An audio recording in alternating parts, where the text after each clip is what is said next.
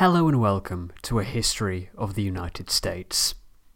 Episode 61 Native Americans 1 Mother.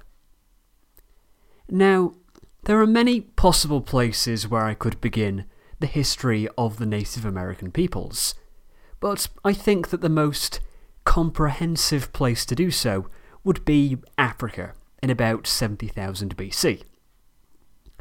You will know by now that I'm all about thorough introductions, and this might seem excessive, even for me, but trust me, there is a method to my madness.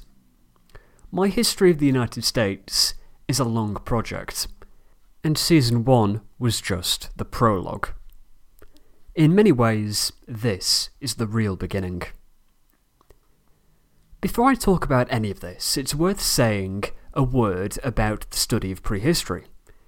It is one of the most exciting academic fields out there, and it is constantly changing. But this makes writing histories of it quite difficult because new evidence makes old theories obsolete. So, while I'm using very recent publications, it's almost certain that new studies will be published between the time I have written this episode and the time that you actually listen to it. And that assumes you listen to it immediately upon its release, never mind people listening to it as part of a future back catalogue. So, I'm not saying that I'm writing nonsense, but likewise, don't take every statistic as gospel. Instead, consider this as an introduction to some of the popular theories of the period in the early to mid 2010s. Okay, now that we have that covered, why do I want to begin a history of Native Americans in Africa in 70,000 BC? Well, in 70,000 BC, something quite remarkable happened on the Horn of Africa.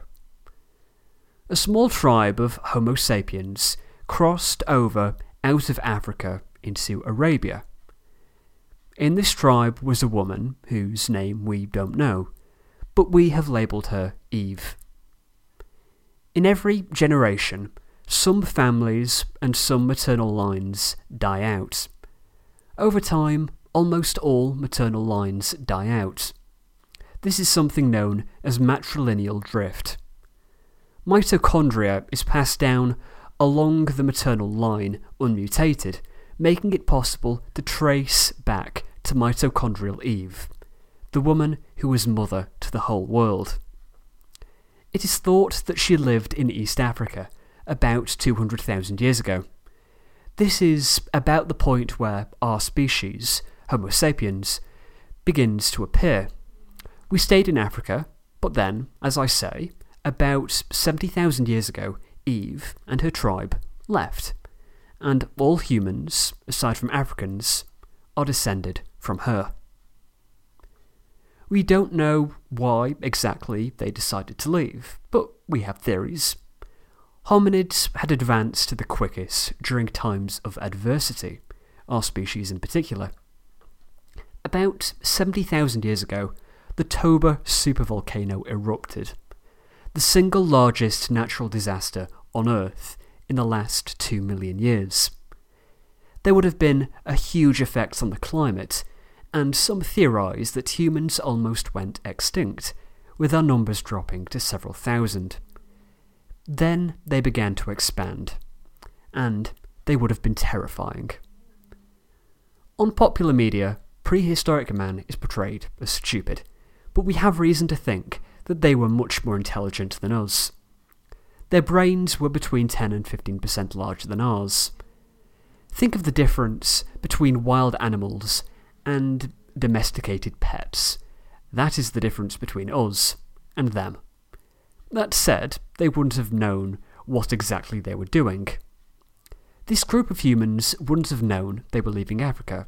They were just doing as they had always done, moving along the coast by a mile or two each year. But they were embarking on a course that would change the world. The world was full of hominids, but they were no match for Homo sapiens. it is pretty clear considering that only Homo sapiens are left. That isn't to say our distant cousins were hopeless. Neanderthals were less intelligent than Homo sapiens, but they managed to survive for 100,000 years. Our species has only managed to survive outside of Africa for 70,000, so perhaps it is too soon to be overconfident. Neanderthals were probably unable to talk, so they couldn't convey complex information in the manner that we can, and they instead communicated through song. Our interactions with them were complicated. They almost certainly tried to imitate human ideas, but they couldn't. While they wore animal skins, Homo sapiens invented the needle, allowing the creation of close fitting clothes, which offered much better protection against the elements. It is thought that some interbreeding did happen, but we were more likely to kill Neanderthals and eat them. These humans continued travelling along the coast. They reached the coast of East Asia about 40,000 years ago, and then they turned north. About 20,000 years ago, they crossed the land bridge between Alaska and Siberia, Beringia, and from there they traversed the continent. They reached the southern tip of South America by 10,000 BC by which point the land bridge had closed, and Native Americans began to develop in isolation from the rest of the world. I'll get more into the specifics of Native Americans in our next episode, but rather than begin part way through an episode, I think it would be worth taking a moment to familiarise ourselves with North American geography, since we're about to look at the whole continent for the first time. Like I say, in many ways, this is the real start of the story. In its simplest terms, North America is an upside down triangle with two large bites taken out of it Hudson Bay in the north and the Gulf of Mexico in the south.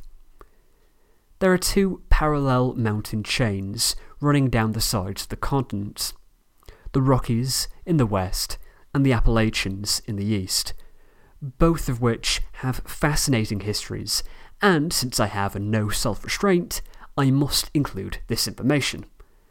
The Rockies are babies in geological terms, contrasted to the much, much older Appalachians. The Appalachian Mountains have their origins about 500 million years ago in the southern hemisphere. Before the Pangaean supercontinent, was the Gondwanan supercontinent. Gondwana was located in the southern hemisphere and wasn't as large as Pangaea. There were several other continents floating about. One of these was Laurentia. This was made up of North America, Scotland, and bits of Ireland. It was off to the north and was separated by the Iapetus Ocean from the small continent of Avalonia essentially England, Wales, and the rest of Ireland. About 490 million years ago, Avalonia pushed towards Laurentia, closing off the Iapetus, and eventually crashing into Laurentia, creating a mountain chain known as the Caledonians. After the initial thrust, the mountains slowly wore down and broke into two about 80 million years ago, when North America began its move westwards, creating the North Atlantic. The European remnant of these mountains is found in Scotland, where they are known as the Grampian Mountains, or the Highlands, and the Jotunheimen of Norway. But the North American part of the chain is the Appalachians, it was this westward push that created the American Cordillera, of which the North American range is the Rockies, which dominates the western United States. Most of the mountain range was formed in the last 15 million years. This range has great tectonic instability, producing the numerous faults familiar in California and areas of volcanic activity. The age of the Appalachians is why they are so much smaller. The highest peak of the Appalachians is Mount Mitchell and stands at 2,037 metres, or 6,684 feet. This is in contrast to Mount McKinley in the Rockies, which stands at 6,194 metres, or 20,321 feet. It's quite a difference. The other key feature of the North American continent is its size and the climatic differences this produces. Temperatures drop to minus 66 degrees Celsius, minus 87 degrees Fahrenheit in the north of the Arctic landscape, while in the south they rise to 57 degrees Celsius, 134 degrees Fahrenheit. Bearing all this in mind, the climate of the continent begins to take shape. The north of the continent, in essence Canada, is dominated by its cold weather. Tundra in the far north of the islands and the Northwest Territories, and then further south is the North American section of the taiga, sometimes called the boreal forest, or the snow forest. This is a needle-leaf forest that stretches all around the globe in the Northern Hemisphere. Then, the United States itself has three distinct regions.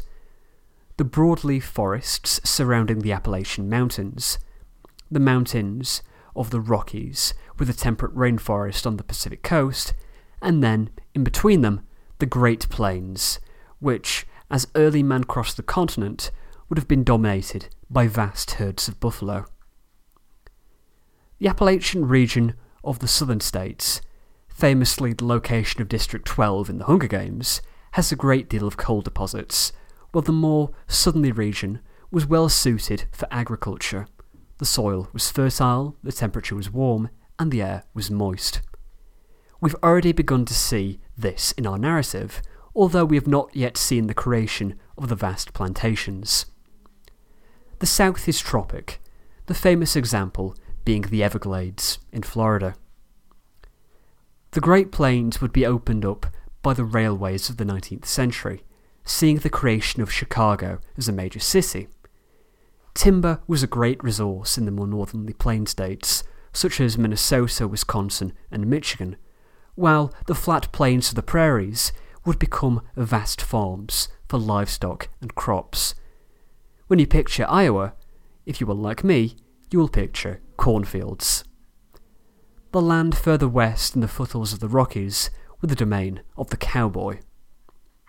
The Pacific side of the Rockies is rather unique, with its well watered valleys in the northern states of Washington and Oregon, and then the dry south of California, which has long held an important role in American history, going back beyond its tenure as the largest state by population. Now, what can you work out from this brief overview? Its connection to the modern United States is inescapable. Its geographical characteristics are almost unable to shake off the present.